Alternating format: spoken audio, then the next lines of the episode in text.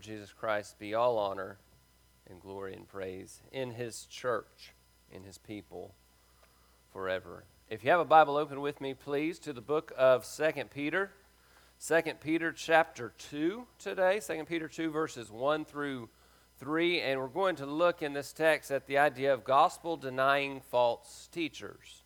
Uh, it's, it's, going to take two weeks to get through these three verses, as I think um, false teaching is a prevalent issue in our day, one that we will do well to spend some time looking at what God's Word has to say about. So, so we will look this week and next, Lord willing, at verses 1 through 3 under the heading of Gospel Denying False Teachers. Um, in, in this text, there are clear applications for the people of the Lord, and there are clear warnings to those who are apart from and who are not in the Lord Jesus Christ.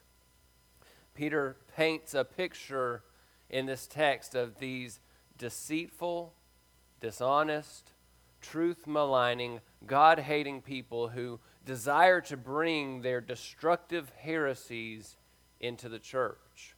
So, this is a sobering text. This second chapter is a sobering chapter because Peter is just going to cover false teaching extensively.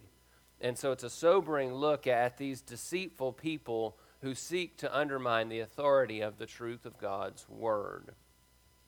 These verses will show us that evil will increase, that Christ will be despised, Christ will be blasphemed, but in that we also see that Christ will be triumphant because judgment will come, destruction will come upon those who teach and proclaim Christ falsely. So it's a sobering text, it's a sobering chapter, but we also see this glorious, victorious look of, of Christ as the judge who will vindicate not us, though there is some vindication for us in, in Christ's reign and in his judgment, but he vindicates himself.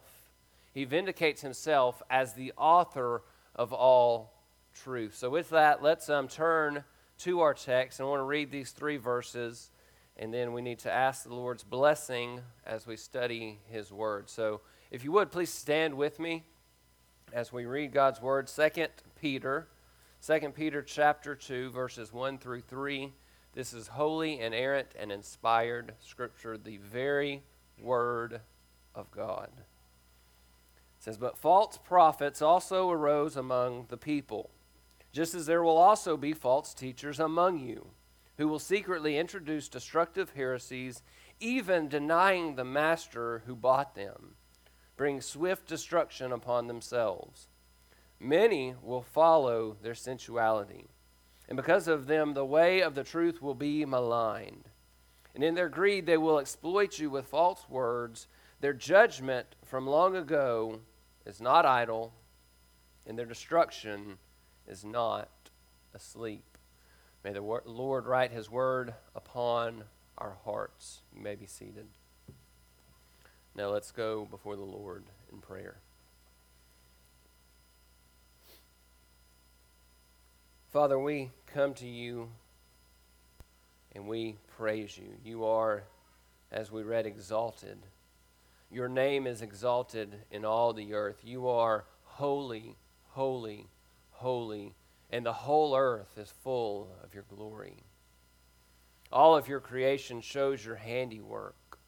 All of your creation displays the power of your voice in creating the universe. Lord, all things point to your majesty, your power, and your greatness. And so I pray that it is with humble hearts that we come before your presence as the King of Kings the Lord of Lords, the author, creator, and sustainer of all things. Lord, we come to you and we ask as we are before your throne of grace, coming in the name of the Son through the Holy Spirit, we ask that you would open our eyes to the truth. Lord, I ask that you would write your word upon our hearts, that you would give us eyes to see and ears to hear, and hearts that are humbled and ready and eager to receive and apply the truth. Lord, we live in dark and difficult days.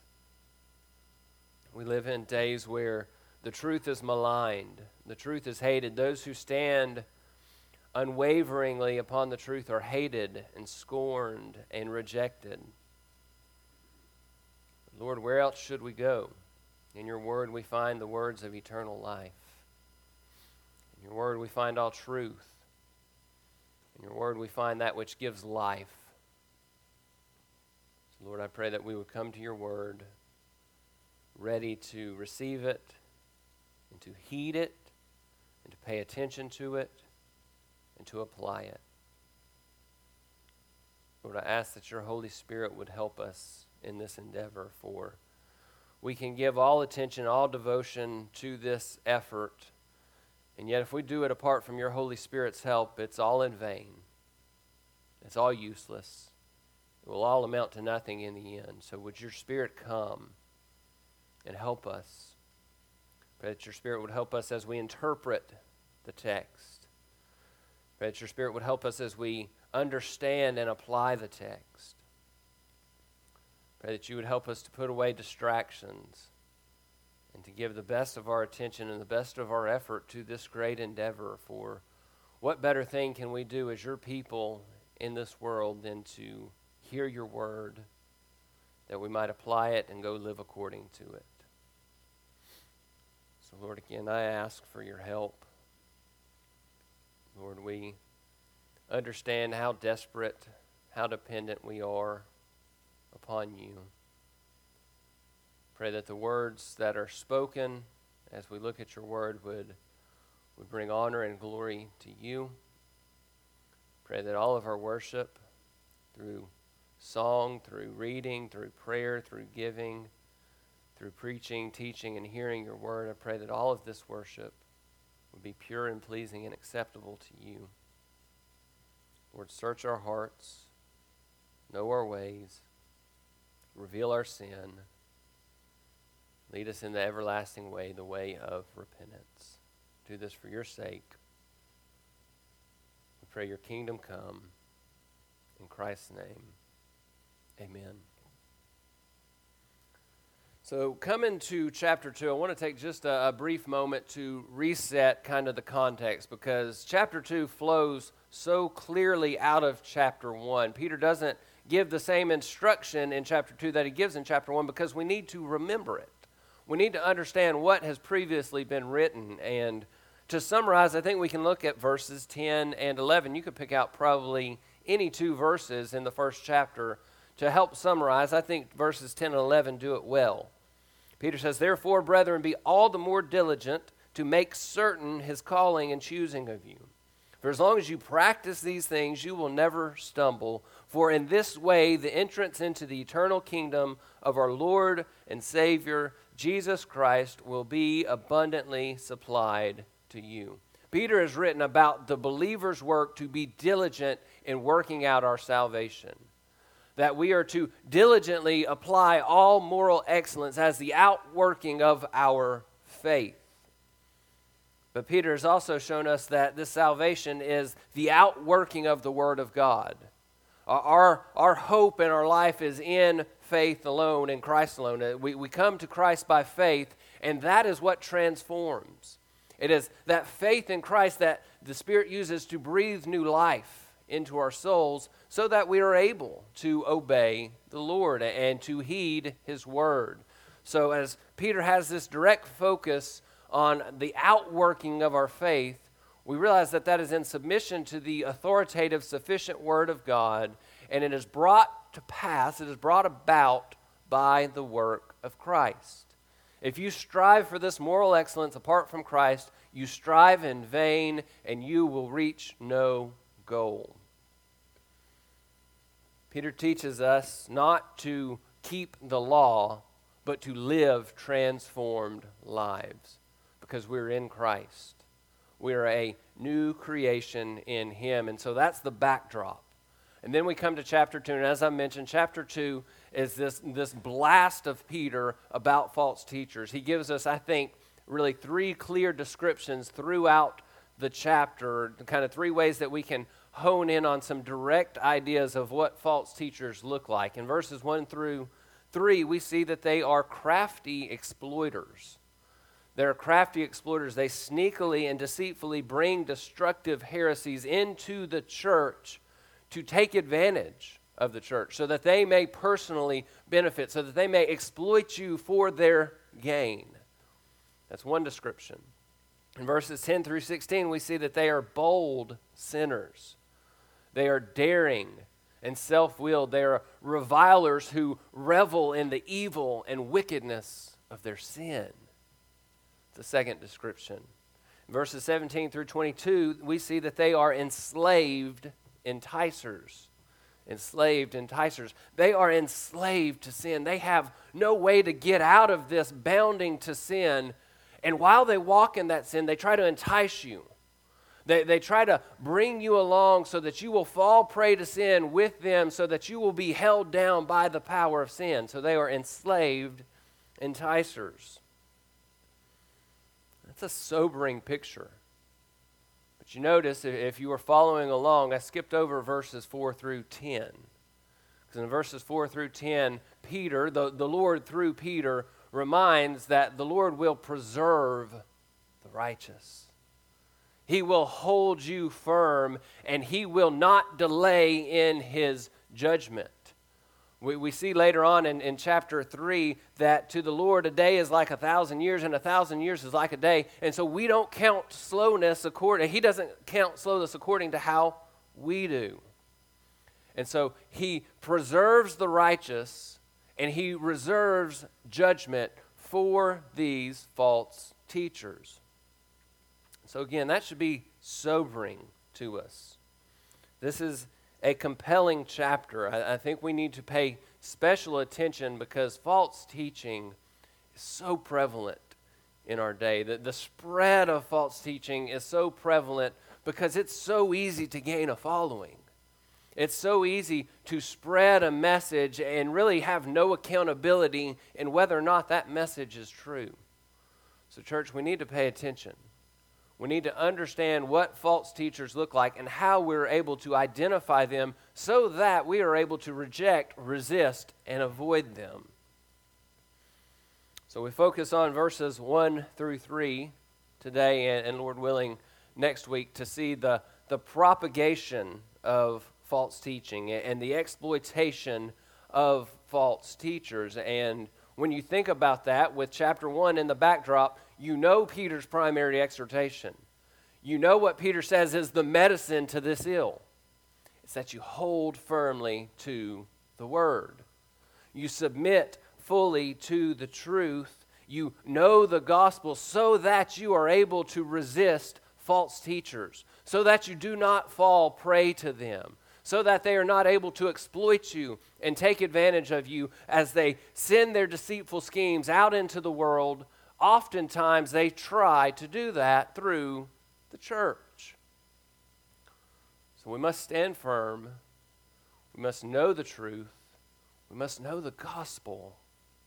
And then we must resist. We must remain. We must not waver.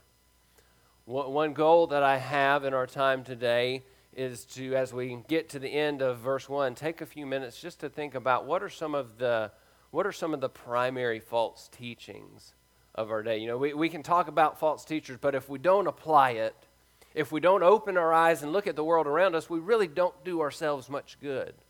So, Lord willing, at the end, I want to just discuss a few items that are prevalent in our day and hopefully even prevalent in our circles, in Reformed evangelicalism, to understand the things that we must identify and resist. So, verses 1 through 3, we'll, we'll break down really cleanly. We'll see the prevalence of false teachers, we'll see the progress of false teachers, we'll see their purpose, then we'll also see their punishment. So, their prevalence, their progress, their purpose, but then their punishment. We'll get through the first two of those today. We'll begin at the beginning of verse 1, looking at the prevalence of false teachers. Peter writes, But false prophets also arose among the people, just as there will be false teachers among you. We see the prevalence of false teachers because we see false teaching is not a new thing. Peter is pointing back to the Old Testament, to the prophets. There were false prophets that arose among the people for the very same purposes of false teachers of Peter's day and false teachers of our day to prey on weak minded people, to exploit them, to take advantage of them for their own sinful gain.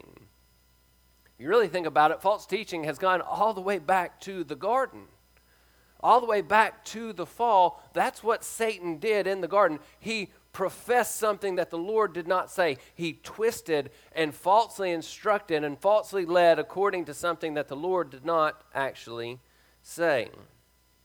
Satan is the ruler of all false teachers. Satan is the prince of the power of the air. He rules this world system, and Jesus said that he is the father of all lies. Think back to Genesis chapter 3. Genesis chapter 3, verse 1. This is right before, really, really, it is the fall of Adam and Eve.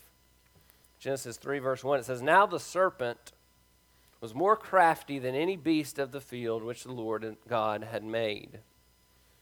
And he, the serpent, said to the woman, Indeed, has God said that you shall not eat from any tree of the garden? has God said? He's crafty. He is deceitful. He weaves his lies well so that we might believe them. Think about this Satan's plan was, was exactly this order, and it remains this order. He deceives, then he tempts, and then he hopes to lead you into sin. That's the way that Satan leads you into sin today he deceives. Did, did the Lord really say that you can't have that thing? That, that you can't watch that movie or, or read that book or, or you can't pursue that type of relationship? Did God really say that? He deceives you. And then what does Satan do? He tempts you. He puts that very thing that your flesh wants right there in front of your eyes so, so that you might be tempted, that you might desire it, that you might see the earthly pleasure that it would supposedly bring you. Then he leads you into sin because you're already deceived. You've already rejected the authority of God's word, his clear and sufficient word. You've allowed yourself to be tempted by thinking that this thing that the Lord says is sin might actually bring you pleasure. And then Satan draws you into sin.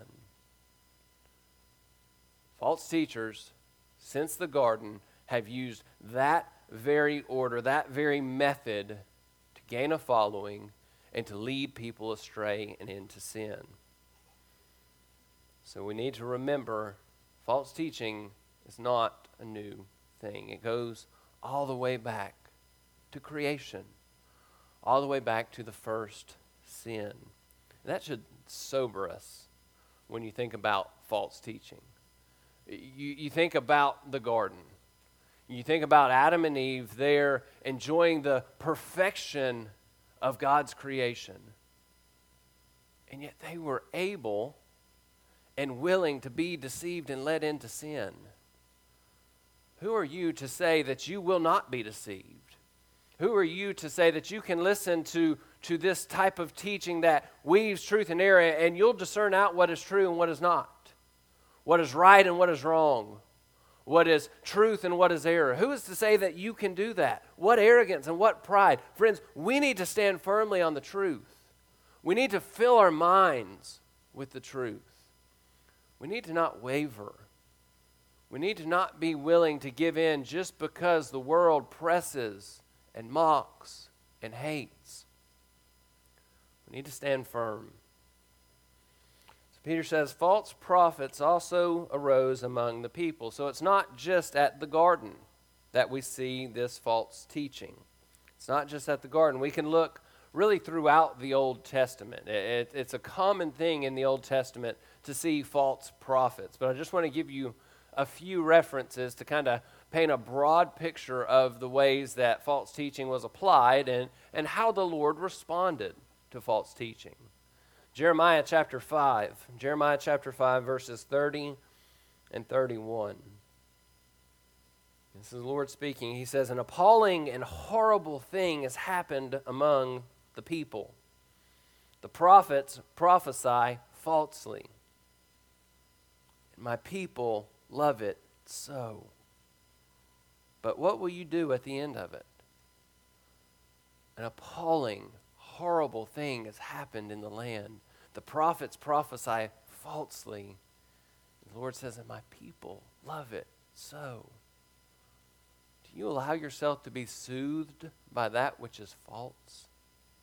Do you allow yourself to, to, to be, your mind to be attacked by falsehoods and, and, and not draw a hard line to reject that which is not true?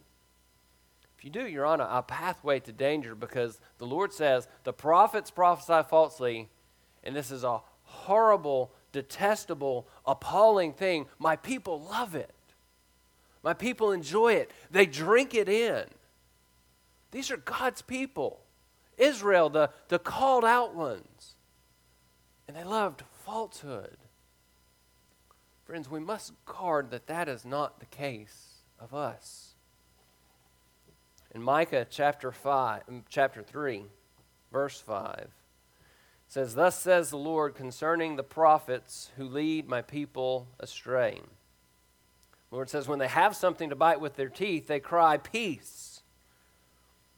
But against him who puts nothing in their mouths, they declare holy war.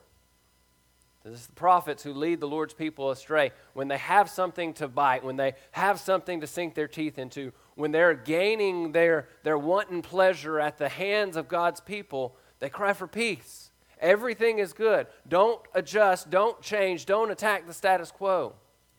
But then, when they're not getting what they want, when a false prophet is not being fulfilled, when they're not gaining what they want from the people of God, they make a holy war. They, they seek to attack the people of God so that they can exploit them and have something to gain from them.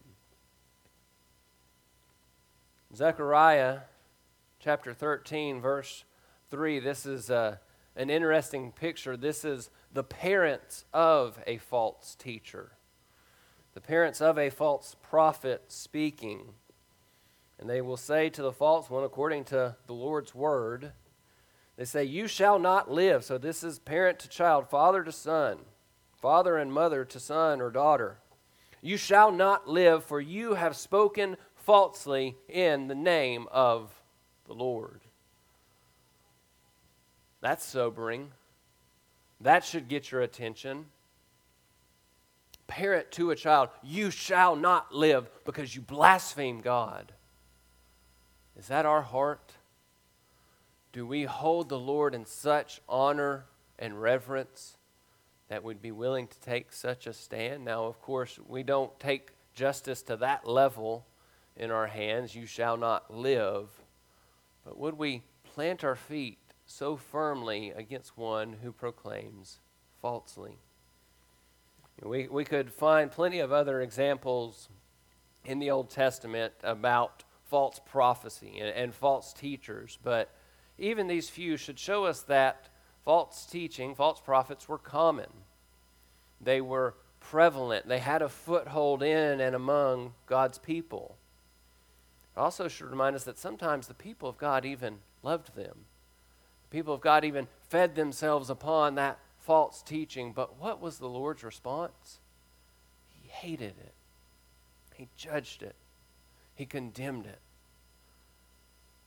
We must be like the Lord. We must be willing to mark and avoid. So Peter says, False prophets arose among the people, just as there also will be false teachers among you. So, what we have to see here is no age in history is spared from the danger of false teaching. We went from the garden to the Old Testament to the prophets now we're in the New Testament, in the church age, and they're still there. And then Christ, speaking of his second coming, Matthew chapter 24, verse 5, to his disciples, he said, Many will come in my name, saying, I am the Christ, and will mislead many. So from the garden to the prophets to the church to the end of days, there are false teachers. We must understand that. We must see their prevalence. Many will come and openly declare their falsehood. You think about that statement from Jesus. They come and say, I am the Christ. Well, if somebody came today and, and said, I am the Christ, surely we would quickly mark and avoid as a false teacher. But many come with a more subtle false teaching. That's what Peter is, is outlining for us, that they come in and they secretly introduce the, these false teachings, these heresies. But uh, on either side of that coin, we must understand that this danger remains. It remains, and we must prepare ourselves for it. We must prepare ourselves to stand against it. In 2 Corinthians chapter 11, verse 13, Paul said that there are those who are false apostles. They are deceitful workers, disguising themselves as apostles of Christ. We read Romans 16 earlier. Think about verses 17 and 18 there. Paul says, Now I urge you, brethren, keep your eye on those who cause dissensions and hindrances contrary to the teaching which you learned, and turn away from them. These men are slaves, not of our Lord Christ, but of their own appetites, and by their smooth and flattering speech, they deceive the hearts of the unsuspecting. False apostles, false followers of Christ, people who cause dissensions, who live and lead, live and walk and teach in a way contrary to the truth, that are often, as Paul describes, flatterers and smooth talkers. And that's where we have to take care, church, that, that we don't fall prey to one who might build you up or might speak in a way that is appealing to your flesh, but then there's no substance, there's no truth. The apostle John writes in 1 John chapter 4, he says, "Beloved, do not believe every spirit, but test the spirits to see whether they are from God, because many false prophets have gone out into the world." Test the spirits, because many have gone out. We could look at Galatians, Ephesians, Colossians, 1st and 2nd Timothy, Titus, Jude, Revelation, and on and on. Almost every book of the New Testament mentions false teaching. It's prevalent. We must test the spirits, we must identify falsehood. We do that with a genuine and a true knowledge of God. A genuine and true knowledge of God that leads to godliness, that leads to pure and undefiled religion. The first step to stand against falsehood is to know that it exists. that's, that's kind of the big, the, the big summary here that I want you to take away is to stand against falsehood, you have to know that it exists. For you have to know that you have an enemy before you think about defending against the enemy. You can't identify an enemy if you don't know that it's there, if you're unwilling to admit that it's there. So we need to see that it's there. We need to know the enemy. We need to plan to defend against it, and we even need to make a plan to go on the offensive because they're prevalent and we must resist. We must acknowledge their prevalence. We must stand firm against them. So we continue in the text, and we can also see the progress of false teachers. The progress of false teachers. Really, what we can see is how far they reach, and that they reach their way all the way into the church but we also see the way that they do that secretly, and they do it with destructive heresies. Peter says, just as there will also be false teachers among you who will secretly introduce destructive heresies, even denying the master who bought them. Even denying the master who bought them. Uh, do, you, do you see and understand what Peter's saying here? He's writing to the church. He began in his introduction talking about these people being of like faith of his. They're those who belong to Christ, those who are empowered by the Holy Spirit, those who had been given the truth of God's word, at least what had been revealed up to that point. Yet he says, false teachers will come in among you. They will secretly work their way into the church. How do they do that? How do they get into the church? It's because they do it secretly, deceitfully, with deception, with unclear and unproclaimed motives. That's really what that word secretly even speaks to. It's the word paraisago. Mike talked about parakaleo, the, the idea of bringing one to your side through exhortation. This is kind of a related word, but what it means is to bring one to your side with unstated, unclear, deceitful motives. That's what false teachers do. They call you to their side, but they call you to a destination that they don't make clear. They want you to come alongside of them, but then once you get up close, you see that it's a place of destruction, a place of lies, a, a, of falsehood. Jude 4 says that these people have crept in unnoticed, crept in without being seen or known identified. On one hand, we must be careful. Paul says that love believes all things in 1 Corinthians 13. Love believes all things. And, and so we need to be careful when we think about this idea of false and unclear motives of false teachers because love believes the best. Love believes all things, so it does not assume the worst of others. But we must also acknowledge that false teachers are exactly as they're described here they're deceitful, they are tricky, they're shrewd, they, they know how to cover and cloak themselves so they can work their way in here among us. And, and so we ask, how do we find this balance? How do we find the balance uh, of identifying, having flags go up, and having the necessary conversations, but also believing all things? Not assuming the worst. How do we do that? We apply God's word evenly and broadly. Broadly, as in to all of life. There's no area reserved that, that we can say, well, that, that's, that's my personal business, and I'm going to keep that reserved and hidden. Those are personal relationships, and, and they are mine, and you're not going to work your way into them. No, we apply God's word to all of life, broadly and evenly. So the same standard applies to a believer who is six weeks into their walk with Christ and to one who is 60 years into their walk with Christ. Now, how you address those situations may differ.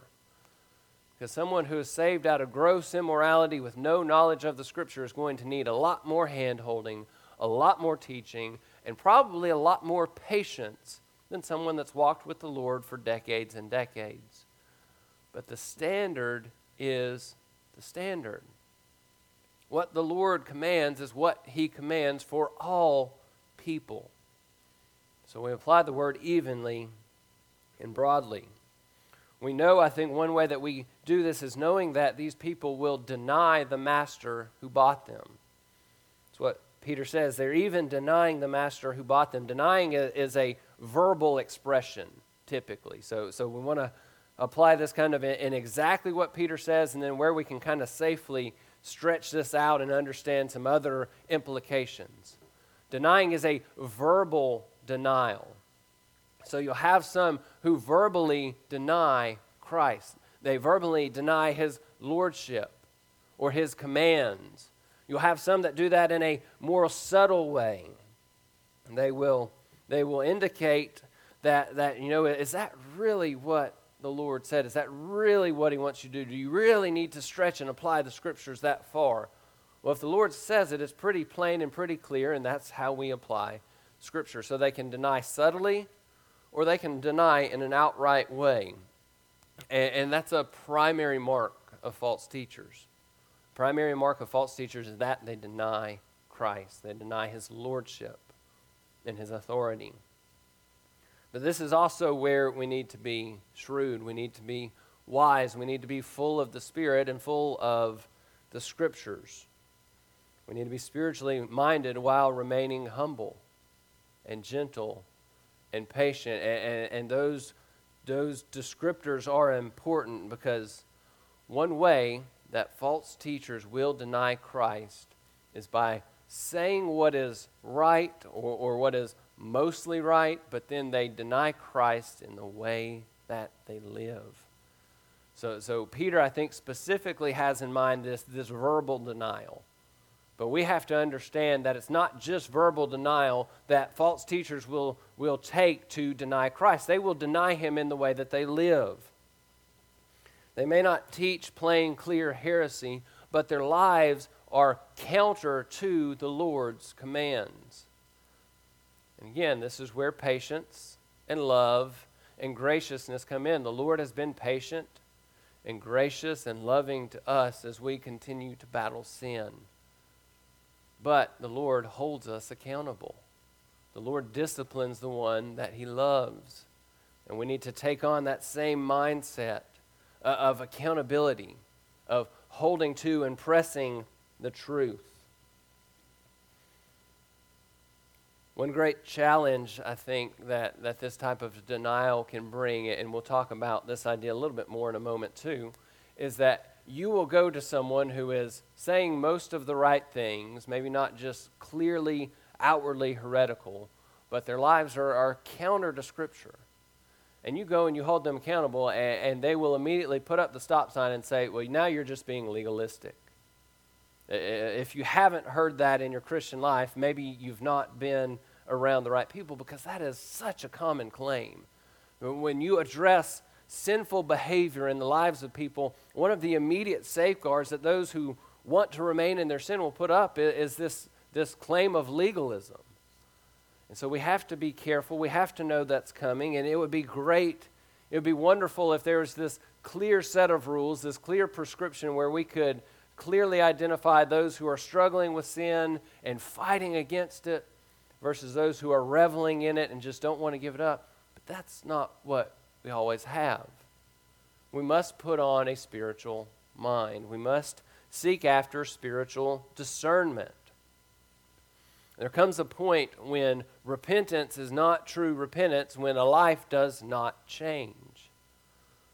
There's such thing as worldly sorrow that leads only further into destruction.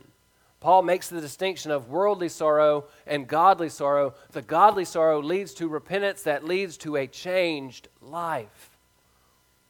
You have to be careful. You have to be charitable in how you apply that. But there comes a point when someone claims Christ and claims to have His Spirit in them, and yet they run deeper and deeper and further and further and more headlong into sin while claiming to repent, that you say, This person is false. They are not in Christ. And then you address the situation that way. Really, what this means is that we need to be willing and spiritually adept enough to biblically deal with situations, to bring Scripture to bear. When you confront sin, you're not confronting sin with your opinion. You're confronting sin with the truth of Scripture. Maybe you're wondering and worried about the heart of a brother or sister. You bring the truth to bear. You don't come with your ideas, with your opinions, what you think you've witnessed. You come with the truth. Is your heart this? Yeah, that, that's exactly what I think. Well, your life doesn't show it. Bring the truth to bear. Because from the overflow of the heart, the mouth speaks. From the overflow of the heart, we act. So address the heart with the truth, and then let the Lord do the rest of the work. So you say, why, why are we going on and on here? Well, why is this so important? Well, Peter tells us. He says they secretly introduce destructive heresies. These are not little, little disagreements that, hey, we can agree to disagree and we march on and we remain in fellowship. These are destructive. They cause shipwreck of faith. This is the type of heresy that if an unbeliever were to hear it and latch onto it, they would remain outside of Christ. It's destructive, leads to shipwreck. We must avoid it. We must take great care that such falsehood does not come in among us. Now, one final note, um, kind of before we move forward a little bit. Peter says that they even deny the master who bought them. Deny the master who bought them. Now, there are some who will take that and try to universally apply the death, the sacrifice of Christ. That, oh, well, Jesus must have died for everybody because these false teachers then turn around and deny him. That's not the case, and I'll prove it to you in just a moment. People might say that this implies that you could lose your salvation. You were in Christ, but then you deny the master who bought you. Again, that's not the case, and we can prove it by the words of Jesus. John 6, verse 37.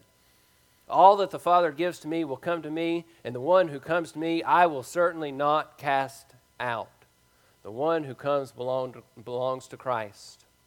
The Father has given you to Christ. No one is able, Christ said, to snatch you out of his hand. My Father, he said, who's given them to me is greater than all, and no one is able to snatch them out of my Father's hand. That means you can't even snatch yourself out of the Father's hand.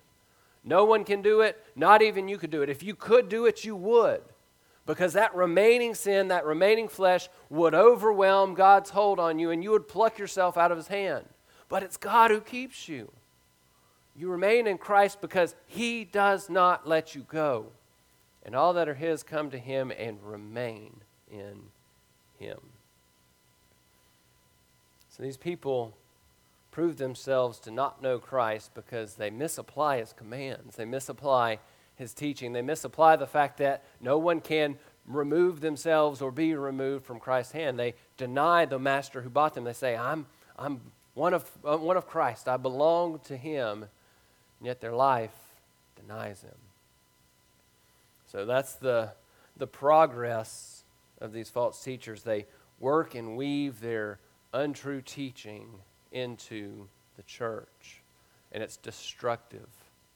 We must avoid it. Now, again, thinking about the implications of this truth, I want to just kind of take a broad brush, brush and look at a few of the common heresies of our day. Try to give some practical ways that we can look in the world around us and look at the world among us, within us, and see if there are issues that we need to uh, that we need to address, things that we should be concerned about.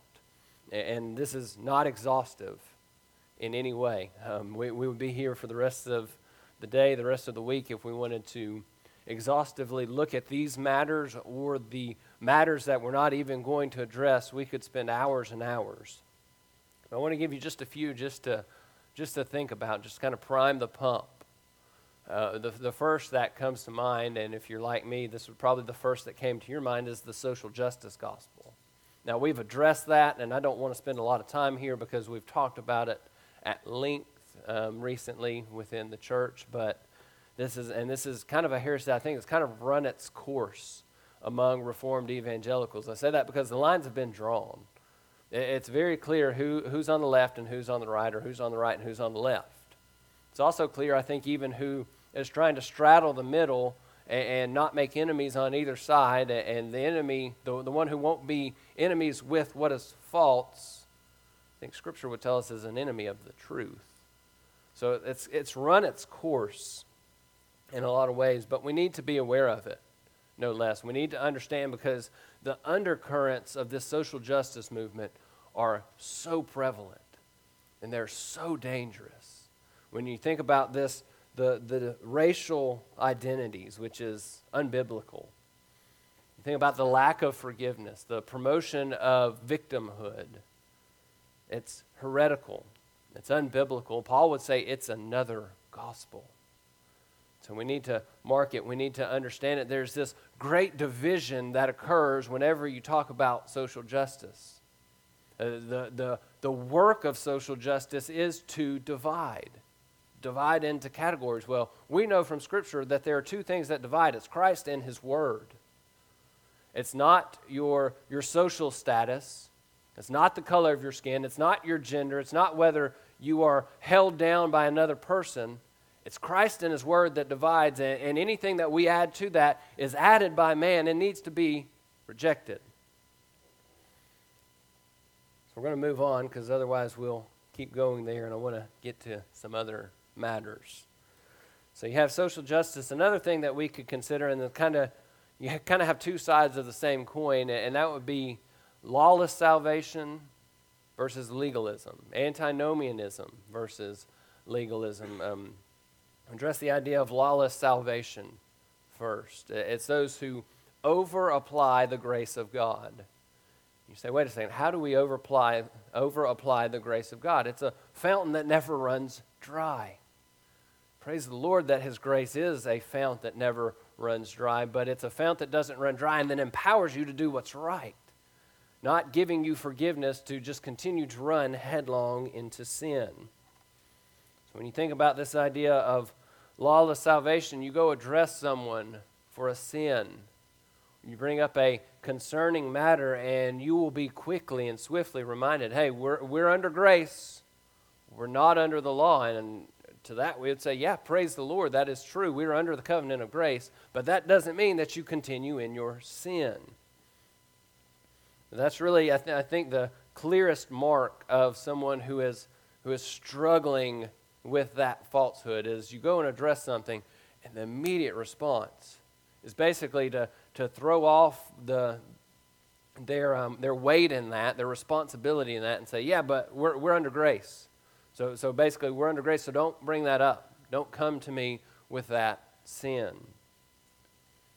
Jesus said, Those who love me will obey me. 1 John 4, verse 4 says, he says, The one who says, I've come to know him, and does not keep his commandments is a liar, and the truth is not in him. That is what it means to be in Christ, is that you know him and that you walk in his ways. We don't need to minimize the, the need and the importance of obedience. We don't need to minimalize the broad commands of the Lord and how the call to obedience applies to all of life. So we don't minimize the need for obedience and, and we don't shirk off the, the broad application of the truth that God's truth applies to all of life. Whether in the home, whether in the workplace, whether at the gym, whether at the supermarket, whether here in the church, the Lord's commands apply. You, you don't get this, this claim, this get out of jail free card to say, we're under grace, so I can go and, and pursue this sinful thing. No, you pursue that which is lovely, that which is good, that which is honorable and of good repute. The flip side of this coin, of course, is legalism, or, or the closely related idea of moralism. Moralism is that idea where you say, well, if I go and do all these things, if I obey in this way, the Lord will then bless me. Legalism is where you say, oh, if I go do all these good things and, and live right, the Lord will accept me. He will count those good deeds as righteousness. And surely that is not the case. Surely we know that by grace we have been saved through faith, not of ourselves. It's a gift of God we are saved not that we may boast, but we are saved to walk in good works, the good works that the Lord prepared beforehand. So you have the, these two sides of the same coin. And the way that we walk in, in between those, you, you use those as guardrails. The way that we stay on the road is to remember Ephesians 2 8 through 10. By grace, through faith, in Christ alone, and we're saved to walk in ways that please and honor Him another heresy that I would mention, and this is a, a broad kind of overview, broad oversight, and, and that is that false teaching that creates a false picture, a false view of Jesus and his commands. It undermines the authority and the sufficiency of Scripture. It's those who will often, and you may know where this goes, that will pit Paul against Jesus. The the instruction of Paul's letters versus the words of Christ. These are those who overemphasize Jesus dining and walking with sinners during his earthly ministry. They paint this picture of this tolerant, accepting Jesus that is not biblical. Jesus was not tolerant of sin. He came to seek and save that which was lost, and so he came to save sinners. He came to walk among sinners that he could proclaim himself so that they could see and behold his glory. But he didn't come so that LGBTQ people could remain in and pursue that sin. He didn't come so that people could say, Well, this is just the way the Lord made me. I'm not going to pursue these desires, but I'm not going to put them to death. Those are the people who take hold of that view, I think, the most. The LGBTQ They, they paint this picture of this tolerant, accepting Jesus because, hey, he dined with sinners. He dined with, with the worst of the people, and, and so he must be okay with this. So they remain in their sin. Now, they'll tell us that, that what we must do is hate the sin and love the sinner. And, and there's, of course, some truth to that. We, we don't hate people, we hate that which is evil. But we don't love people in such a way that they feel accepted as they remain in their sin. We, we're not hateful, but we must be truthful.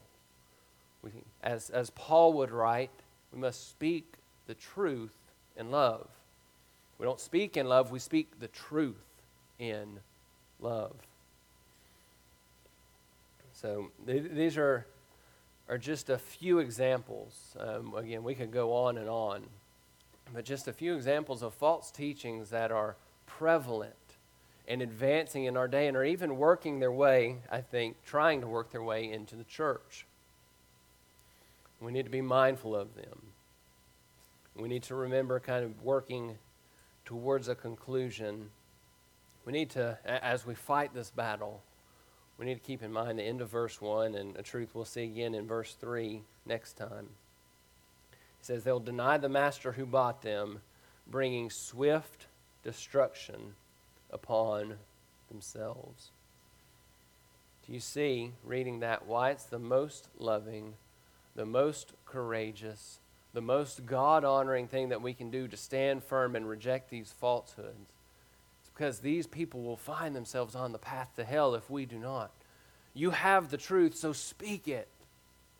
Stand upon it. Proclaim it. Don't let someone go by you spouting falsehood and not say something because you want to be tolerant or accepting. Know that they are on a swift path to destruction. It's only the truth and the Spirit of God that can set them free. Perhaps your stand upon the truth will lead a false teacher to the knowledge of the truth. Perhaps your stand upon the truth will save someone from falling prey to a false teacher. This is a mindset that was not foreign to the Apostle Paul.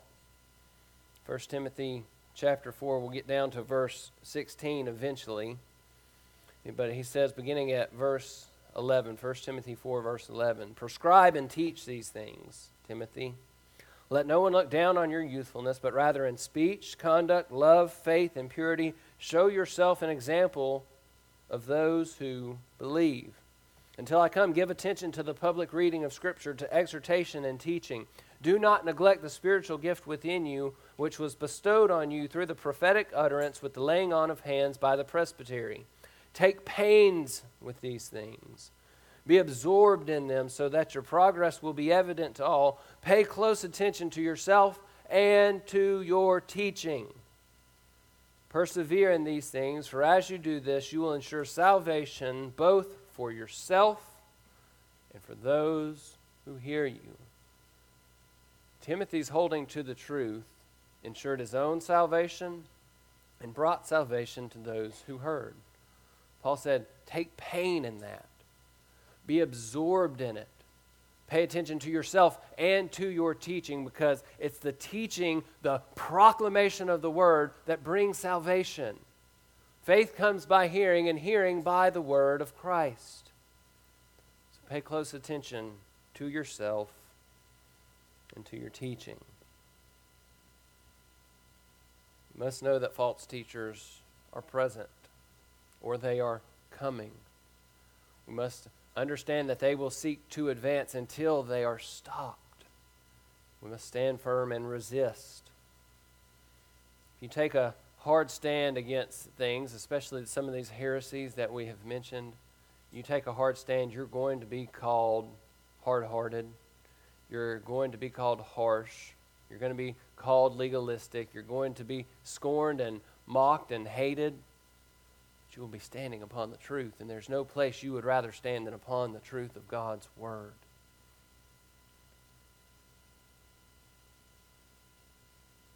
The option is to stand upon the truth or to be a false teacher and a false proclaimer who is on this swift path to destruction. So many of these things, especially you think about the, the LGBTQ, it's just biblically indefensible. Stand firm. We're going to face an onslaught from our culture in these things. But we must stand firm. Paul wrote in 2 Corinthians chapter 10, said, Though we walk in the flesh, we do not war according to the flesh. The weapons of our warfare are not of the flesh, but divinely powerful for the destruction of fortresses. We're destroying speculations and every lofty thing raised up against the knowledge of God, and we are taking every thought captive to the obedience of Christ. And we're ready to punish all disobedience whenever your obedience is complete. Church, will you stand firm? Will you take up the full armor of God? Will you go to war for his army? Or are you going to cower? Are you going to waver? Are you going to give in and allow the, the schemes of the world, the schemes of evil, to overtake your life and overtake your spot, your position among the Lord's people? We must stand firm. We must be steadfast and immovable, always abounding in the work of the Lord, busying, busying ourselves in the Lord's work. Doing that, our toil is never in vain. Our work is never useless, but rather we're working for the coming kingdom of Christ. May the Lord be glorified in his people defending the truth. Let me throw one other thought in there. As you defend the truth, be one who rejoices in Christ. Be one who rejoices in Christ.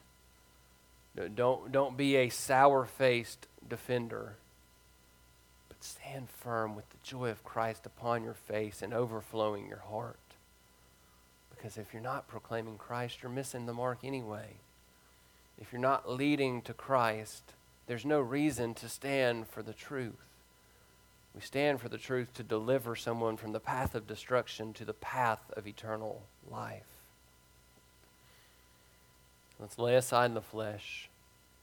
Let's proclaim the transforming power of Christ, the, the whole truth, the whole counsel of His Word. Let's walk by the Spirit. Let's not gratify the desires of the flesh.